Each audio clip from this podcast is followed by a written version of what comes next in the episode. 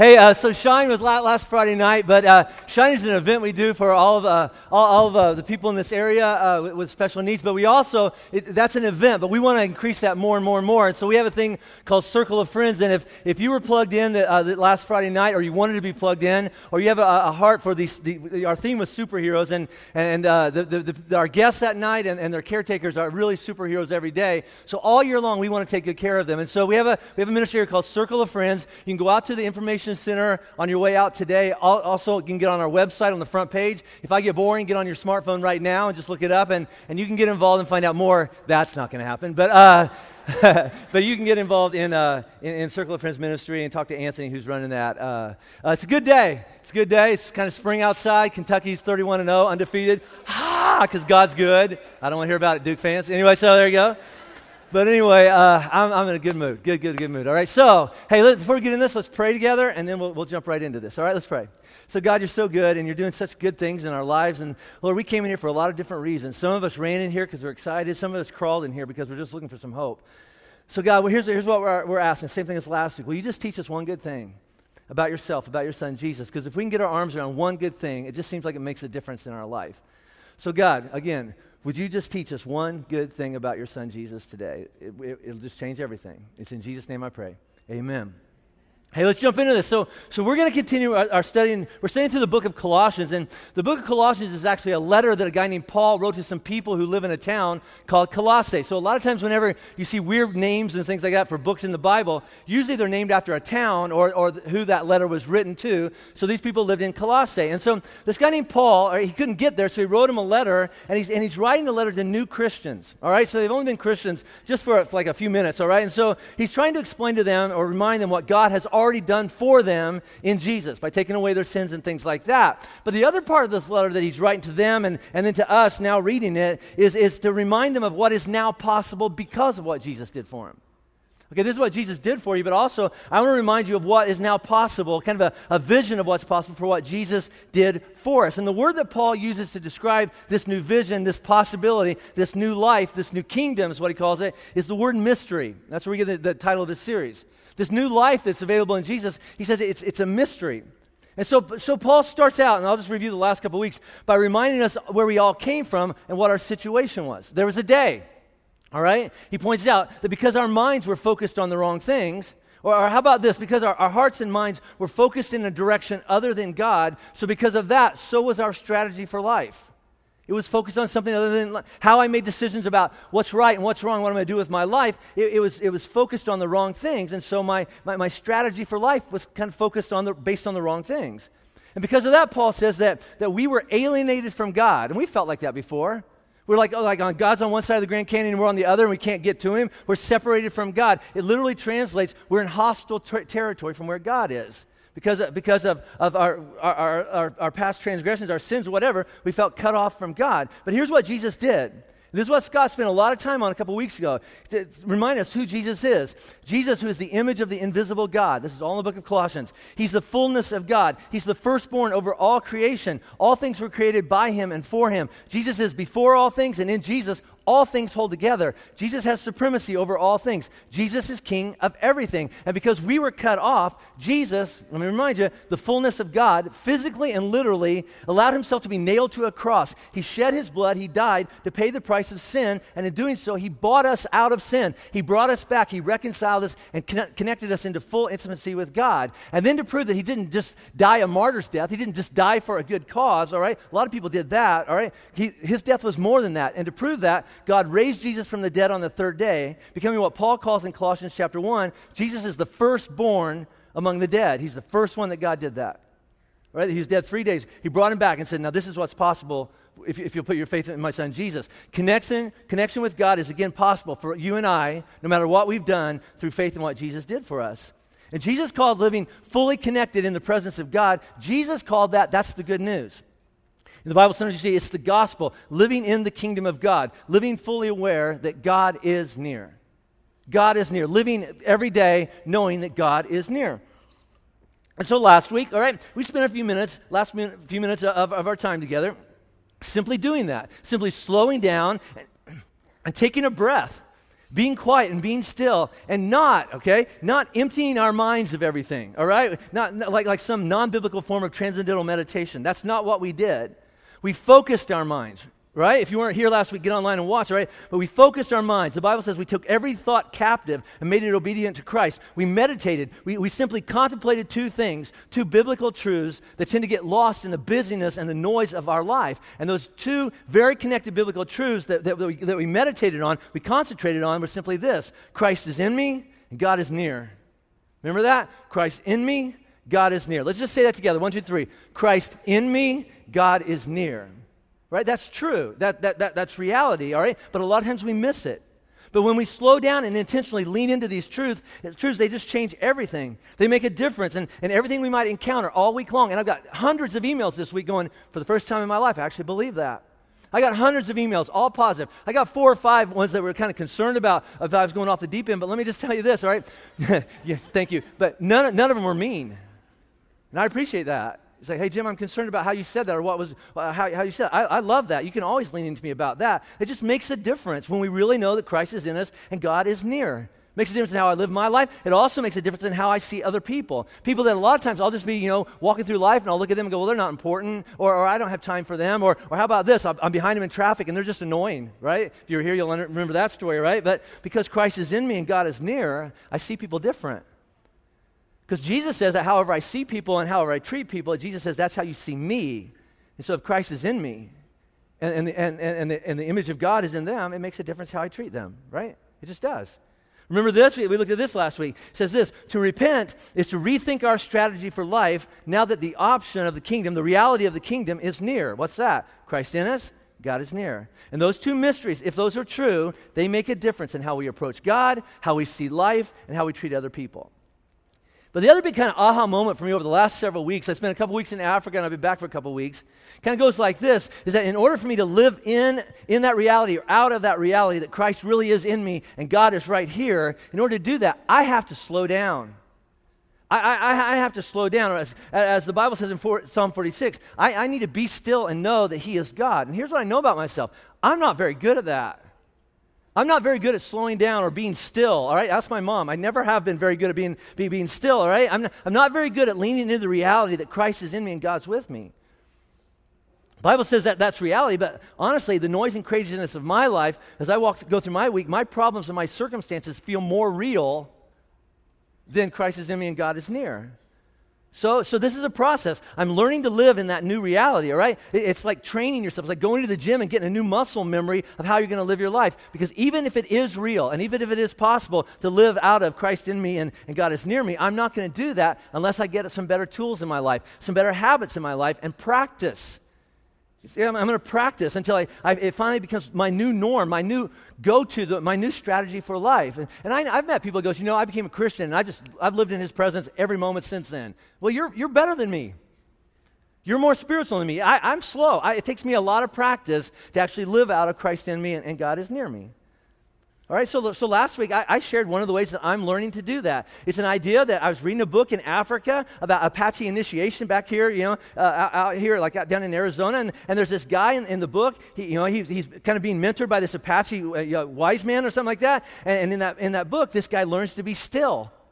And just to, to, to, take a breath and relax and, and let God bring him whatever God wanted to bring him. And in this Apache book, remember I told you, don't, don't read it. It's weird. Some weird stuff happened. I mean, he's, he's praying, he, he peeks during his prayer, and the guy's head starts glowing, and trees start glowing, and it's really, really, really weird, weird stuff. Now, let me just emphasize every, uh, again what I said, said last week, but a lot of you missed it.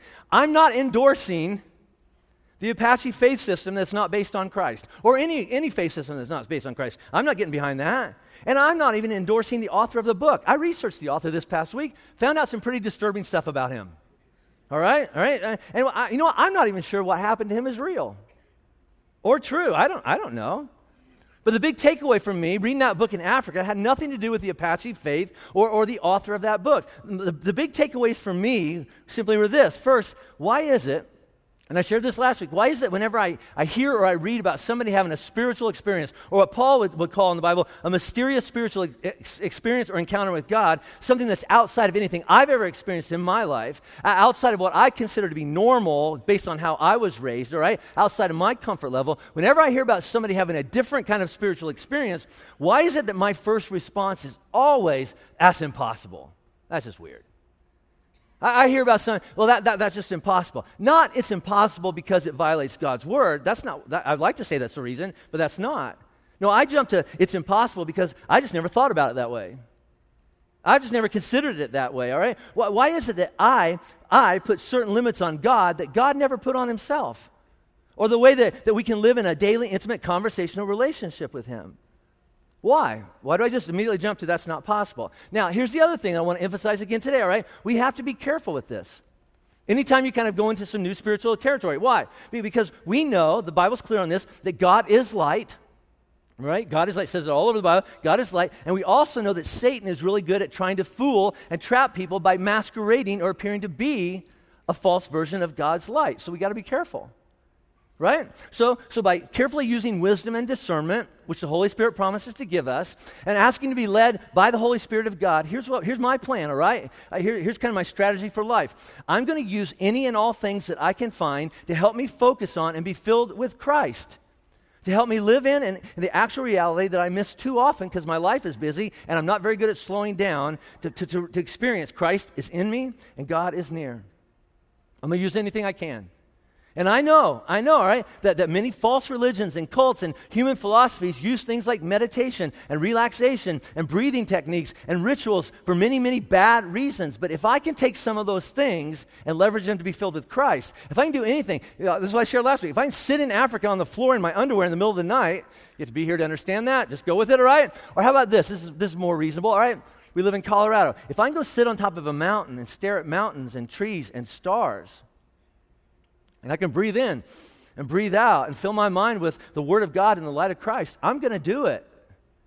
And if you have a problem with that, you should just pray through that because, because it's very, very consistent with, with, with, with, God's Word, all right? In, in other words, this I, I am not going to shun the original light simply because it resembles the counterfeit light. I'm not going to avoid light because it might be Satan, because if I do that, I'll miss God. Does that make sense? So last week, and I know it's kind of controversial, we, we, we, we tried, you know, we tried some stuff. You can call it contemplative prayer, as in, by definition, because there's lots of definitions out here. Here's what I mean when I say contemplative prayer. Casting aside your worries and burdens, that's biblical, and filling your mind and contemplating the word of Christ, that's biblical. And, or you, you could call it breath prayer. Breathe in, Lord Jesus Christ, have mercy on me. Right? Christ in me, the Lord is near. You can call it meditating on the Word of God. Love the Lord your God with all your heart, soul, mind, strength. You can call it being quiet in order to be still and know that God really is God. If any of those things help me or you lean into the reality that Christ is in me and God is near, I'm going to do them a lot. A lot. Until I learn to live in the reality all day long that Christ is in me and God is near, instead of only thinking about it when I come in rooms like this, or I need God to be near me because I screwed something up and I need Him to fix it. I haven't thought about you all, all week long, God, but now I need you to be nearer because I made a mistake. I want more than that. I do. I, I, I want more than that. So that, that's where we've been in this series so far, all right? So, so I, have been reading through Colossians some more. You know, and while I was, while I was reading and studying o- over in Africa, all right, I'm sitting in a culture I'm reading this stuff in the Bible, and I'm sitting in a culture, all right, that, that's very different than my culture, but, but I'm sitting in Africa in a culture that, that resembles the culture that Jesus grew up in and walked around in much more than the culture that I grew up in or that we live in, in, very, in here in Colorado. what, what, I experienced in Africa and the, and the, culture Jesus grew up in were more alike than what I, what I grew up in in Indiana. Does that make sense? So here, here's my next question, all right? This is where we're going today. Is it possible to take off my filter?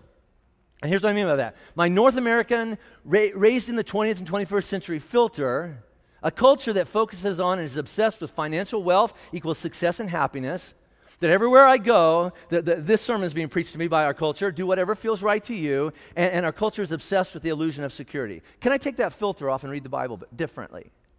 Or how, about this? I've been raised in an American church culture with a filter that, that, that, wrongly equates God's blessing and God's approval with my personal health, wealth, and happiness. Is it possible to take that off, all right, that filter off, and read and see the Bible and what Jesus said was true in the context of what was really going on and what Jesus meant and what he was referring to? Is it possible to actually see the Bible apart from the filter of all I know?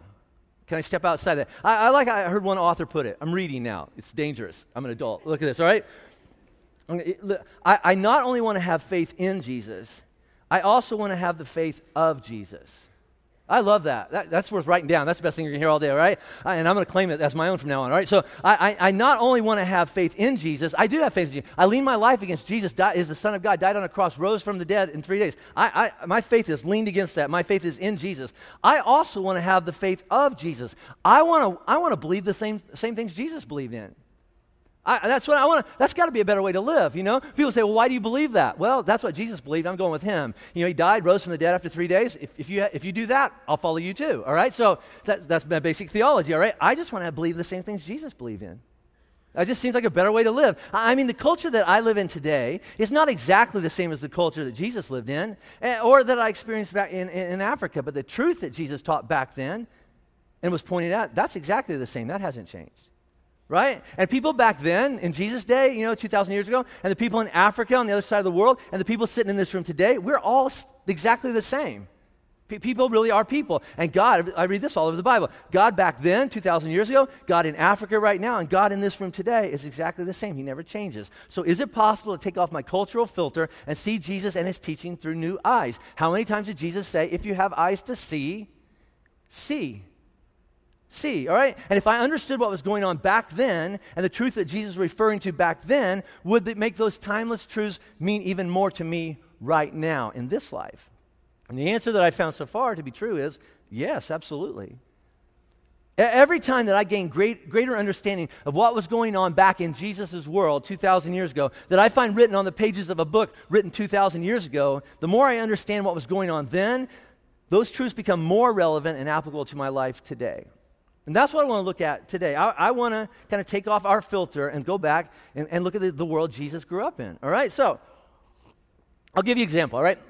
So last month I was in, I was in South Sudan for two weeks, all right? And, and we were over there, and, and, normally we get to go out to, to this village where, where Flatirons built this, this clinic, all right? And so we weren't able to do that. We stayed in, this, in, the, in the main town of Rumbek, and we weren't allowed to go out there because it was dangerous. And the reason is because of tribal warfare was going on.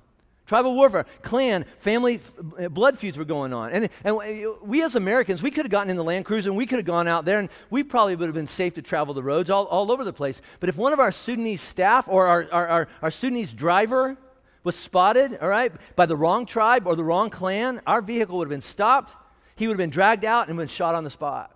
Maybe a spear put through him, all right? As a matter of fact, part of our Sudanese staff right there in Rumbek, they wouldn't even cross the, the line in the middle of town. There's an airport. Some, some of our staff wouldn't even go on that side because to go on that side was to go into another family's territory and they were afraid they'd be killed. So as we went around even, even that town, sometimes part of our staff would go on this part of this uh, of town with us, and part of it would only go to that side o- over there. See, let, let, me explain what was going on back then, and then we'll understand what's going on in, in Jesus' day a little bit more. See, see, different clans within the, the, Dinka tribe. So all over South Sudan, they're almost all part of the big Dinka tribe, but there's different clans and families within that tribe. And they were killing each other over things like, you stole my cows, which is their bank account. So I'm going to kill you. You stole my cows. Or over, over unpaid debts. You owe me money and you haven't paid me back. But here's the big one, all right? They were hunting and killing each other as payback for past murders that had happened years, maybe decades ago, but they kept score. They kept score. Your grandpa killed my grandpa, or your great grandpa killed my, my great grandpa, and I caught you in the woods by yourself, and it's payback time. See, Dinka culture is a culture of revenge blood for blood, eye for eye. Now, here's why I tell you that, all right? What I just saw in South Sudan is much more similar to the world that Jesus grew up in than the world that I grew up in or live in right now. We have very few tribal killings in Erie. I'm just telling you, all right? We, we just don't, all right? But, but this, this is going to pop your Jesus bubble a little bit uh, in a good way, all right, as you understand how he grew up. Jesus grew up in a tribal society, not a subdivision. Ah, all right. See, Jesus grew, under a, grew up under a tribal system and a culture based on blood, under a religious system built on blood sacrifice. Everything was based on blood, and I'll show you what I mean. Uh, again, th- this, you're going to think about Jesus in a different way today. Jesus never went to church. There weren't any. All right? He never, he, Jesus wasn't even a Christian. That just blew your mind. What? What, what, what, all right. I promise, all right? I promise. Jesus never ever sang a song about the old rugged cross. Not once. That'd be like us singing a song about the electric chair. He just, just, just be weird, all right? just, he, he didn't do that, right? Jesus never took communion. If somebody in his town or his synagogue would have said, hey, let's take community to represent the body and blood of the Savior, they would have looked at him like, are you a cannibal? That is the worst thing I've ever heard, which was an accusation the church got later. Jesus was Jewish. He was Jewish, and he went to a Jewish synagogue, and, and, he went to a Jewish temple in Jerusalem a few times, all right, where he was taught all of his life there are rules and there's a price and there's a cost and there's a wage that you have to pay if you break a rule. Everybody refers to the good old days. I bet it was easy in Jesus' day. Let me tell you, Jesus wasn't raised with prayer in school. Well, that's probably true, right? He, let, me, let me tell you what Jesus was raised in. He was raised in a country that was occupied by an invading Roman Empire where public prayer to any god other than a prayer to the emperor could be punished by death. The Romans permitted the Jewish religion to operate on a very limited basis, only to control the people only to maintain you know, and appease the, the, the, people. But, but the moment the Jewish people got out of hand, or the moment that Caesar changed his mind, which eventually he does, that temple went away. Not one stone left on top of the other. All the synagogues were destroyed, and all the Jewish people and later the Christians either had to practice their faith in secret or they ran away to another country where they wouldn't be persecuted. See, again, we, we got to think about Jesus differently, all right? He's, this is, going to blow your minds, okay? Because I've got the paintings and I've seen the, the, the, the windows. Jesus wasn't even white or black. Right? He was Middle Eastern. So when you watch the news and you, and you see stuff over in Iraq and, and Afghanistan, stuff like that, that's what Jesus looked like. Right? Jesus wasn't raised in a, in a big modern city, he was raised in a small country village in the middle of nowhere. And Jesus' village, like all Israeli villages, was made up primarily of his relatives and extended family. Who lived in Jesus' village? All right? His mom, Joseph, you know, aunts, uncles, cousins. Call it a family, call it a clan. And all the villages and the clans in that part of the country were from, from the same tribe. Jesus was tribal. The nation of Israel was, was, made up of 12 tribes, each tribe coming from and taking its name from one of the 12 sons of a man named Jacob, who later changed his name to Israel, all right? Israel. And, and, each tribe, once they entered the promised land, crossed the Jordan River into the promised land, they'd all settled in one of the three sections of the country. Jesus' tribe was called the tribe of Judah. Judah, all right? And Judah was one of Jacob's sons, all right? So, uh, you got this one, all right? Jesus was born in the town of Bethlehem. Christmas, come on. You know that, all right? So Jesus was born in Bethlehem. Why there? It's the city of David, named after one of his tribal family ancestors. He had to go to register in a family census there, right? He grew up in a podunk Middle Eastern village called Nazareth, and his entire society was based on tribal culture and certain ceremonies and rites of passage and initiation eh, rituals, spiritual rituals. And the culture that Jesus grew up in would much more resemble African Dinka culture or maybe Maasai culture, or how about this? Apache tribal culture, much more than it would Colorado suburban middle class culture. Jesus wasn't middle class. He, he, he, was, he, he was a country kid in a village in the middle of nowhere in a tribe of Judah. And we got we to see the world that Jesus grew up in because it will make the, the Bible just come to life. I'll, I'll, show you what I mean, all right? Let's go back to Colossians chapter 2. Free Bibles in the back. Go get one because you want to write in the margins and take it with you. It's also going to be here on, on the screen. In chapter 2, all right? This is going to blow your mind, so just take a breath. You'll be fine, all right? Breathe in, breathe out. I'm all right. Here you go. Ready? In chapter 2, the word circumcision is used three times, and the word uncircumcision is used once. Some of you going, oh no, Oh, yes. All right, here we go. All right, so, see, when, now, if you, if you grew up anything like me, all right, when we read or we see references to circumcision in the Bible, we just kind of look at it and go, uh. And we either kind of brush it aside as something that people used to do back in Bible times for some obscure religious reason, but today we don't do that anymore. It's just a medical procedure, has no connection to God. That's just true today right? I mean, my, so my daughter's getting ready to have our, our, my fourth grandchild, a little boy named Micah, due at any moment now. I might run off the stage or if I get a phone call, right? So, but, but if they choose to have Micah circumcised over here at Good Sam, I promise there's not going to be a spiritual ceremony there in the operating room. They're not going to gather around and have prayer and stuff like that. They're just going to they're just going to do it, and then the, the kids are going to they're going to they're, they're going to bring him home. There's no connection to spirituality. It's just something people used to do. That's what I've always looked at in the Bible. Or how about this? We see that word, and is what a lot of us do, just when I mentioned a minute ago, we, we, we, we respond like this uh, I don't want to think about that. I, I don't want to think about that. Let's just keep reading. Especially when one of our kids ask us, Hey, mom, what's that mean? And we go, Nothing. Let's just read about Noah. Here we go, all right? So, all right.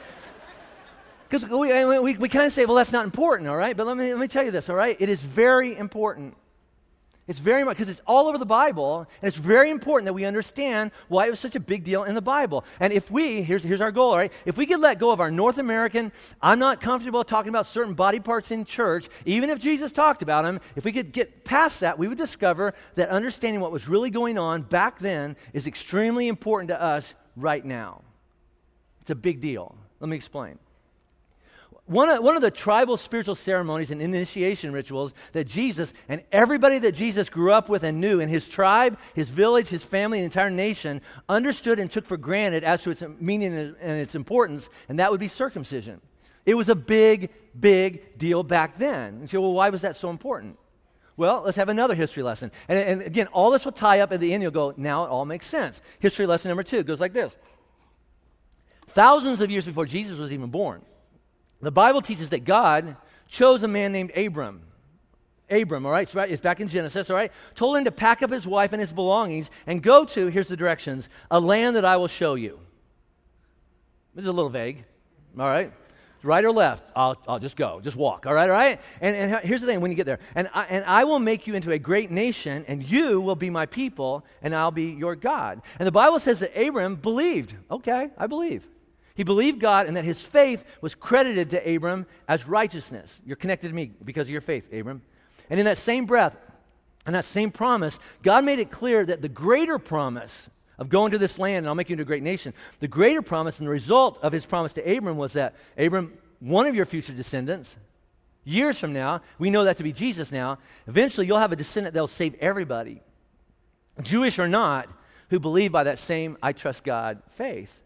And later, as a sign of, of, of, that covenant, which is a word for promise, that promise that God had made to Abram and his descendants, a couple things happened. First, God added his own name to Abram's name Jehovah or Yahweh, all right? He added to Abram's name, and Abram's name became Abraham. Breathe out. Right, the breath of God, right? It became Abraham. And then, in the next breath, God instructed Abraham to circumcise himself and every male descendant in the future. Now, time out. All right? Because here's a good question. All right?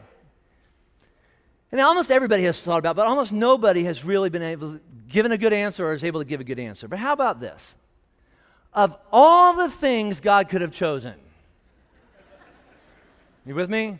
Uh, I picked this, all right? All right, so of all the things that God could have done, all right, here's the question, all right? Why did God choose circumcision as a sign of his promise to send someone to take away our sins and reconnect us back into the family of God? And here, here's another question that comes to mind. And why did this sign make total sense to Abraham? Okay. Because I'll be honest with you, all right? If God and I were talking and God threw out a command like take a knife and cut off the end of your penis, all right, and didn't give me any reason or explanation, I would have at least asked for a bit more clarification. Uh, let's talk about this, Lord. Right? Can we how would I pierce my ears? Something like that, all right? I mean, that just is, seems better. But, but Abraham's like, okay, where's the knife? I'm like, are you kidding me? So why, why, why circumcision? Why? Well, well, how about I ask the question a different way? And I assume, I'm just going off this because this is kind of the warning we have in here, that everybody in this room is middle school and age or above, or, or your parents believe that you can handle this. So I assume everybody in the room has a general idea of how babies are made, and that's all I'll say about that. So without being graphic or inappropriate, let me ask the same question a different way. Why did God choose the cutting and the shedding of blood on the male body part that delivers new life as a sign of his promise? Look at that again, all right? Why did God choose? He could have done anything he wanted. Why did God choose the cutting and the shedding of blood on the male pot, body part that delivers new life as the sign of, of his promise? And I'm going to give you three answers to that. All right? And they get, they get more and more important. The last one is the most important one. answer number one because of the reality of how things work. It's just how it works. What do you mean by that? I mean, nature teaches us this is just true. Uh, I'll give you that. Jesus actually shows up. He actually quotes a popular saying from Greek mythology. He doesn't quote Bible verses. He's talking to some Greek men who have a question about, about who he is and who God is and all that. And so he, he quotes from their own Greek mythology and he says this. Look at this. He says, Truly, truly, I say to you, all right, unless a grain of wheat falls into the earth and dies, it remains alone. So if it doesn't fall in the earth and die, it's just going to be one grain of wheat. That's all it's ever going to be. But if it dies, it bears what? Much fruit, all right? In other words, here's what Jesus is teaching us, right? Just like in every other area of nature and life, just, just look at nature, look at, look at the, the, the, the animal kingdom, whatever. This is just the way things work. For new life to come about, something has to bleed, something has to die first. And Jesus says to these Greek men, Watch me, I'll go first. I'll, I'll go first. This is what it looks like. I, will fall, I'll die, I'll bleed, I'll be buried in the earth, and the result will be much fruit. Stick around, right? New life. All of creation, all of nature testifies about the divine nature and character of God. Romans chapter 1. Read it later. So the first thing is it's just the way it works, all right? And God's using that as a metaphor for this is how this is how it works. Second, all right, and this, this is really interesting. Because of the tribal intuitive understanding of initiation, Jesus was tribal. The Jewish people were tribal, all right? And because of the tribal intuitive understanding of initiation, and intuitive means this you just know. No one has to teach you. You just know. All right? All right? The, Jewish religion did not invent circumcision. When, when God told Abram to do this, it's not like they're the only people on earth doing this, all right? Nor were they the only ones who practiced it. As a matter of fact, one of the most common initiation rites, I've been studying this for several years now, right? Shared by unrelated tribes around the world and throughout history is male circumcision, and for very, very similar reasons. The, the, the, Jewish people did it. People in the middle of the Pacific Ocean, people in Papua New Guinea, I mean, people in South America. It's like, it's like somewhere in time, all the peoples of the earth had a meeting and went, here's what we're going to do. And they spread out. Now, that's, that's not true, but it, it's, almost, it's almost like that similar. And here's what all initiations ha- ha- have in common initiation always involves the uninitiated, all right, being called out by those who are already initiated. Come over here and join us. Join us, which entails, all right, letting go of and leaving something behind. And for initiation of a boy to become a man, typically it was leaving the safety and security of the nest, of his home, mostly his mom. His mom was the nurturer, his mom was the protector. And then the initiated men call out the boy and say, Come and join us, but you're going to have to leave home. Then he would have to go through some type of painful journey or quest or test, all right? And, and, emerge on the other side as something new, something better, something different. Now he was a man, an adult, a member of the new community. Sometimes when initiated male, you know, went through the initiation, sometimes he was given a, a new name. I was this, but that's not who I am anymore. I'm, i have a new name. I have a new identity. And after that happened, he was able to return, ready to serve and love and provide and protect his tribe and his family. All over the world, initiations have this in common. Before initiation, a boy was considered to be an unborn, a non person, a not yet person. Sometimes in some, some tribes, they, they would say that, that, that, that, that little boy is a ghost. He's a child, but he's not a man because something has to happen first. A price has to be paid for him to become a man. Circumcision, circumcision is often called a sacred wounding. A sacred wounding. Now, after initiation, the, the, this initiated male, he was, he was reconnected to something bigger. You know, some tribes would say he's connected to the universe or, or to the big picture. Jesus would say he's, he's connected to the kingdom of God. He, he's, he's part of the kingdom of God. And the initiated male, at least in Jesus' day, was now counted as a son he was now able to be considered an, an, an heir. The Jewish people would, would call a circumcised boy, now he's a son of God. He's a son of the covenant, entitled to all the rights and identities associated with that promise. In Jesus' day, they initiated the, the baby boys on the eighth day. Later in life, around puberty, there was, there was usually a formal ceremony that recognized the, his identity and acceptance of those responsibilities. And it's still true today. Like, if any of you men in this room decide, you know, I think I want to convert over to the Jewish religion, all right? Let me tell you what's going to happen. You're going to go through a class, and at the end of that class, there will be a circumcision ceremony. That's, that's a prerequisite to become Jewish. In, in the early days of the church, some leaders tried to make it a pre- prerequisite for becoming a Christian. All right? For, first, you want to be a Christian? First, become Jewish, and then become a Christian. Aren't you glad we don't do that here? All right? Baptism weekend, there's a doctor right over there, right? We don't do that, all right? Right? So, no, it's just Jesus. Jesus plus nothing, right? Jesus plus nothing. We'll talk about that more in a minute. But bottom line, right, initiation and circumcision was always meant to teach the same lesson. There is a cost, a price for bringing forth new life. But after the initiation cost is paid, you're part of the family. You're an adult. Now, here's what's interesting, because I've been studying this for a couple years now, right? Listen to this, ladies. M- most cultures have fewer initiation rites for women for a girl to become a woman, all right? As if acknowledging, all right, that women are taught and they learn that truth better or more naturally or understand it better just by the monthly cycle of pain and bleeding. Ladies, you know there's pain and bleeding involved in bringing forth new life. You know that. That's, that's just true, all right?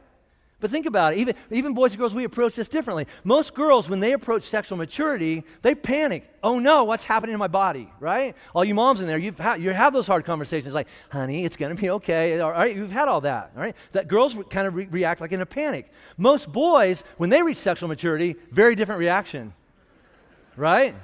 It's not, oh no, it's like, all right, here, right? Here we go. Yay, God, thank you, all right? That's just, that's just, that's just what we do. And wh- why is that?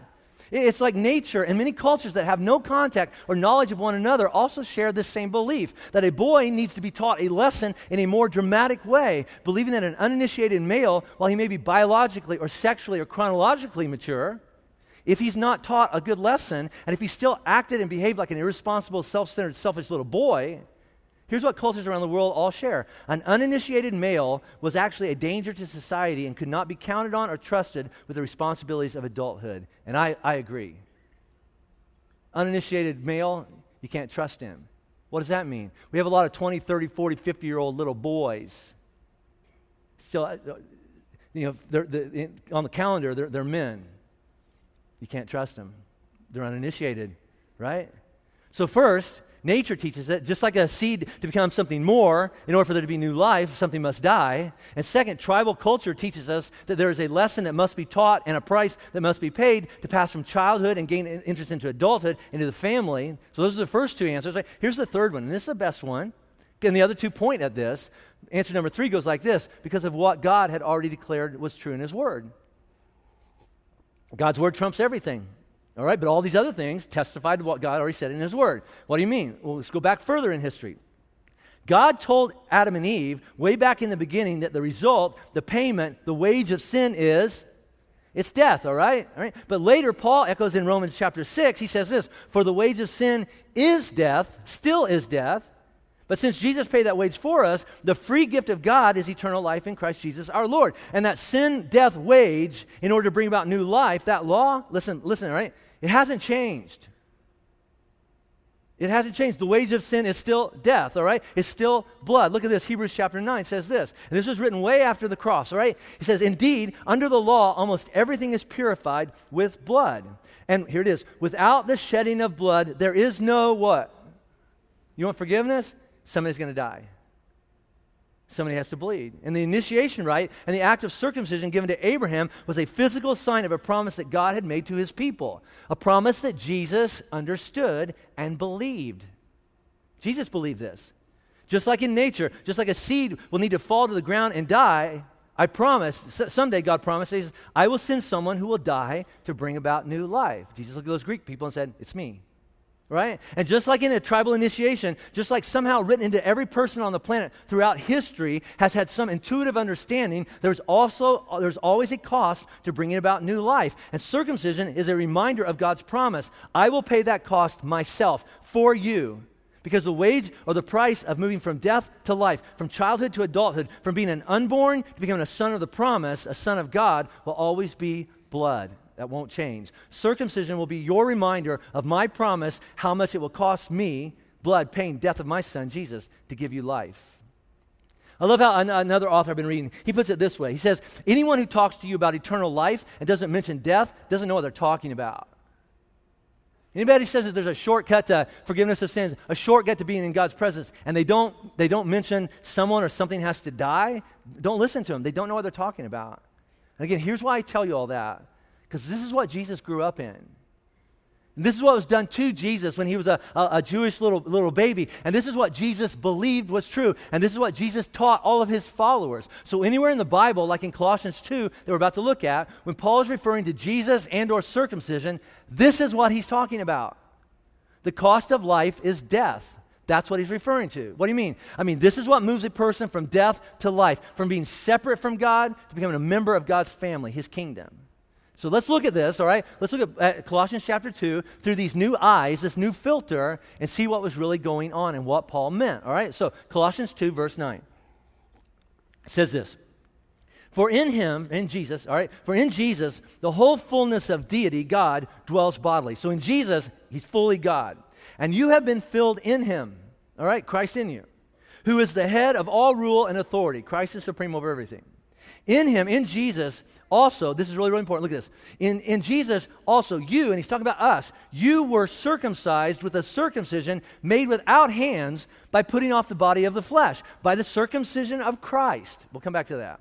Having been buried with him in baptism, what baptism? Blood, death, resurrection, all right? In which you were also raised with him through faith in the powerful working of God who raised Jesus from the dead. Now, what's he talking about? What's Paul talking about here, about all this stuff, all right? Obviously, Paul is not talking about physical circumcision for, for several reasons. Because, first of all, Jesus did not physically circumcise anybody in Colossae or Colorado. I think I'm safe to say that. Anybody? All right, I'm good. All right, all right, all right. So that's the first reason. Jesus didn't physically circumcise anybody. And second, Paul is talking to both men and women. So do the math there, all right? And then third, he's talking to people who come from both a Jewish physically circumcised background and a non Jewish, physically uncircumcised background. And in another place, Paul said, makes a strong case that you don't have to be circumcised in order to become a Christian. So, what's he talking about? He's talking about what is the price or the initiation rite that makes it possible for a disconnected child, male or female, to have their status changed to I'm an heir of everything my father has for me. So, ladies, all right, let me just go back. All right, let's go back 2,000 years. In the culture that was going on here, women had no rights.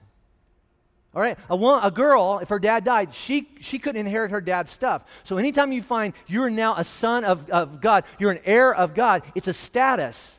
So male or female, you're now moved into the person like, I'm equal with, with the men and everybody else. I can have everything God has for me as his heir. Does that make sense? So it's a cultural understanding that we have to kind of kind of look through that, that, that lens, all right? So, so what does Paul refer to when he talks about Jesus circumcising you, but not with his hands and not of the cutting of your flesh? Then what? And the answer is he's talking about everything that God promised Abraham. God would send someone to pay the price of admission out of death and into life, out of condemnation and into the family of God. Everything that physical circumcision was symbolic of, Jesus did. He, he paid that blood, that death price for you, all right? Jesus is your circumcision. He is your initiation into the kingdom of God. Look at verse 13, all right? And you, and he's talking about us, all right? And you who were dead in your trespasses, we'll come back to that. You were dead in your trespasses and the uncircumcision of your flesh. God made alive together with Jesus, having forgiven us all our trespasses, all our mistakes, by canceling the record of debt that stood against us with its legal demands. I, mean, I, can't, I can't do everything God told me to do. I failed, and that separated me from God. This, he set aside, nailing it to the cross. See, everything that circumcision was a sign of, cover to cover in the Bible, was fulfilled by Jesus on the cross. Pain, blood, pain, and death, that's the price. New life is the result. Death is the price, life is the result. Everybody get that? Now, what's that mean? Because here's another phrase that gets tossed around in church world a lot, or, or some words that, that we read in the Bible and we skip over them because, you know, either we, we, we don't know what they mean, and so we'll just keep on reading until we find out something we mean, or, or, or we know what it means, or we think we know what it means, and maybe we do, maybe we don't, but what, it, it usually means much more than we settle for. But here's our goal today. If we knew what was going on in the head and the heart of the, of the person who wrote it down, it might mean more, right? So let, us go back to this. See, look at this. Chapter 2, verse 13. And you, who were dead in your trespasses and the uncircumcision of your flesh, God made what? So you were dead, and then God made you alive together with Jesus. Now, what does that mean? You were dead in your trespasses and the uncircumcision of your flesh, and God made you alive with Jesus. What's that mean? I was dead, God did something, I'm alive. What's it mean? Does it mean well, because I sinned, all right, and fell short of the glory of God, because of that, I was cut off from God and condemned to separation uh, from God and condemned to hell after I died. But because of Jesus and what he did on the cross, I now have access to God to get, to get into heaven and live eternally with God from now on. Is that what it means? Come on, you got the Bethlehem thing. Come on. Yeah, yes, Jim, that's what it means. Yes, that is what it means. You got that one right, all right? But here's my other question Is that all it means? Is that, is that all it means? And I say no. It, no, I mean, it, it, means this, all right? It means that because of sin, before Jesus came into your life, before you were a Christian, get this, ready? You were already dead. You were already dead. Now, now don't walk out on me, all right? All right? But, but, but through what Jesus did for you on the cross, symbolized and foreshadowed by the covenant of circumcision, God's power made you alive, resurrected you, gave you an additional life. And I've been doing, I've been doing this pastor thing for over 30 years, all right? And I tell you, uh, I, have met a lot of people who read that or hear people like me say that, and, the, and their response is, that's dumb. That, that's ridiculous. I'm, I'm not dead. I want to go Monty Python so bad. I'm not dead yet. All right, all right. I, I'm, I'm, not, I'm not dead. All right. Are you saying, Jim, are you saying that, that a person, if they don't have faith in Jesus, they're dead? No. That's what God says. That's what God says. Without Jesus, you're already dead. Now, now, let me read you what I think is the best explanation of what God giving me new life or an additional life, what that looks like, okay? And, and, and I've believed all this for, for years and years and years. Over the last couple weeks, as I've been really leaning into this, for the first time, it, it's like clicked on a whole new level. Like, oh. So I'm going to read you something out, out of a book by Dallas Willard called Hearing God. High, highly recommend this book. But, but it, at first, it's going to sound kind of silly. Like, what are you talking about? And if you'll just hang with me through this, you'll go, oh.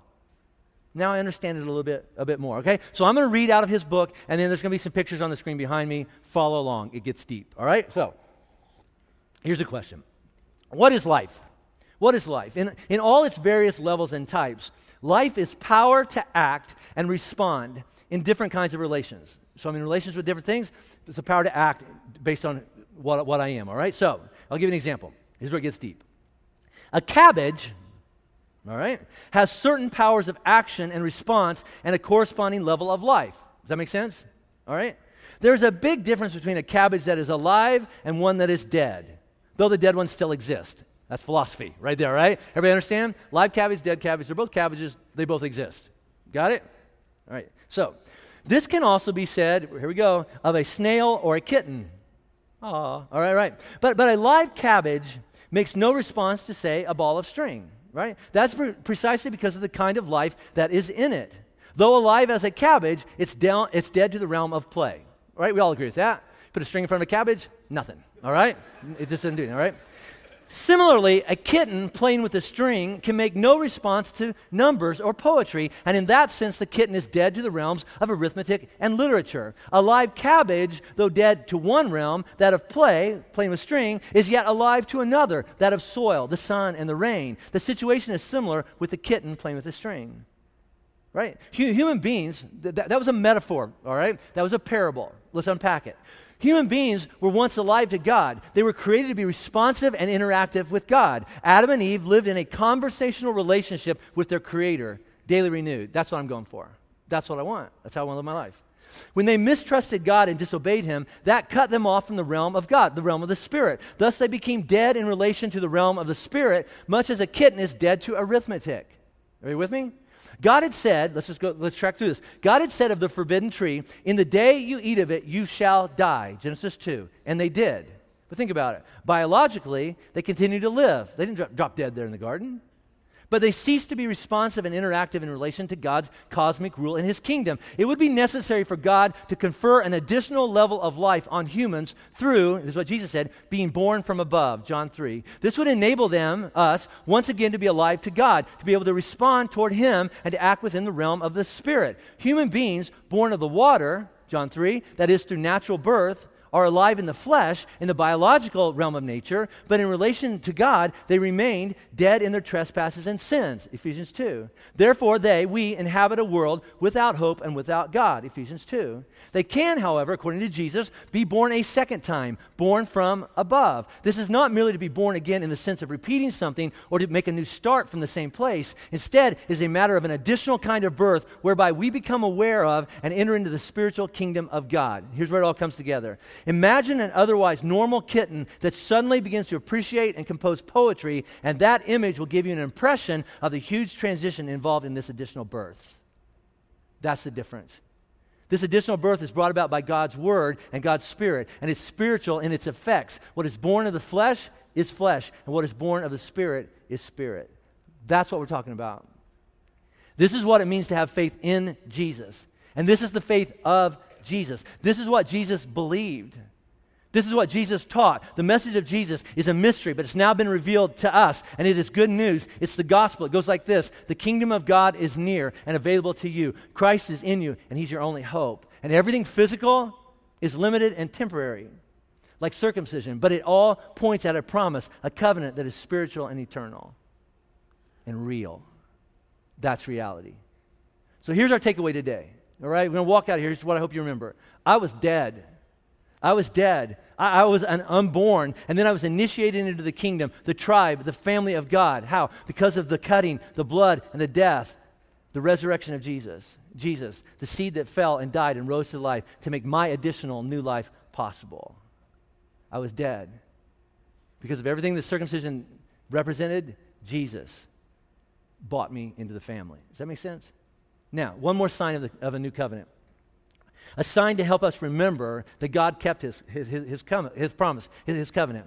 On the, day, on the night that Jesus was arrested, he got his, his 12 disciples around a table, and they were doing a Jewish Seder feast, all right, because it was Passover. And in the middle of that, he says, oh, I'm going to add something to this. And he said, Everybody take a piece of bread. They passed out bread. Everybody take a cup of wine. Everybody take a drink. This, this bread is my body. This wine is my blood. Drink my blood. And they all looked at him like, Are, are you nuts?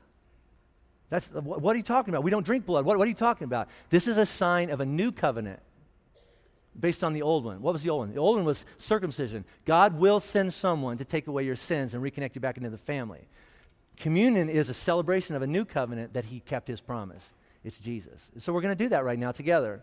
We're going to take communion together. Some of you going, Well, I've only been here once or twice. Am I, am I allowed to take communion here? Do you believe that Jesus is the Son of God, that He died on a cross for your sins? If you put your trust and faith in Him, that makes you a Christian. Absolutely. So we're going to take communion together. A little piece of bread's going to come down the aisle, a little, little cup of grape juice is going to come down the aisle. You eat it and you drink, and you remember the, the sign of the new covenant that God kept his promise. Now, last week we did a little breathing stuff, all right? Lord Jesus Christ, have mercy on me.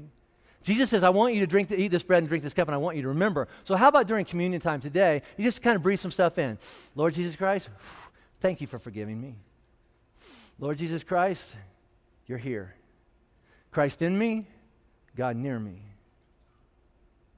Lord Jesus Christ, I am forgiven. And celebrate the new covenant. Let's worship together. Let's pray together. Let's celebrate this covenant together. God, I love you so much. I love what you're doing in my life and the life of so many men and women in this room, boys and girls. You, you're, you're, you're, you're doing something different and fresh and new. Maybe it's not new. Maybe it's ancient. Maybe finally we're paying attention. That, that Christ, it's not just words on a scripture. You actually are in us. And God, you are near us and around us, and we are in the kingdom of God. That's what Jesus brought us into. And so we're going to take some bread and we're going to take some grape juice. And remember, Christ in us, God near us. Christ in us, I'm forgiven. And we're going to celebrate this new covenant of your blood. Thank you. In Jesus' name we pray. Amen.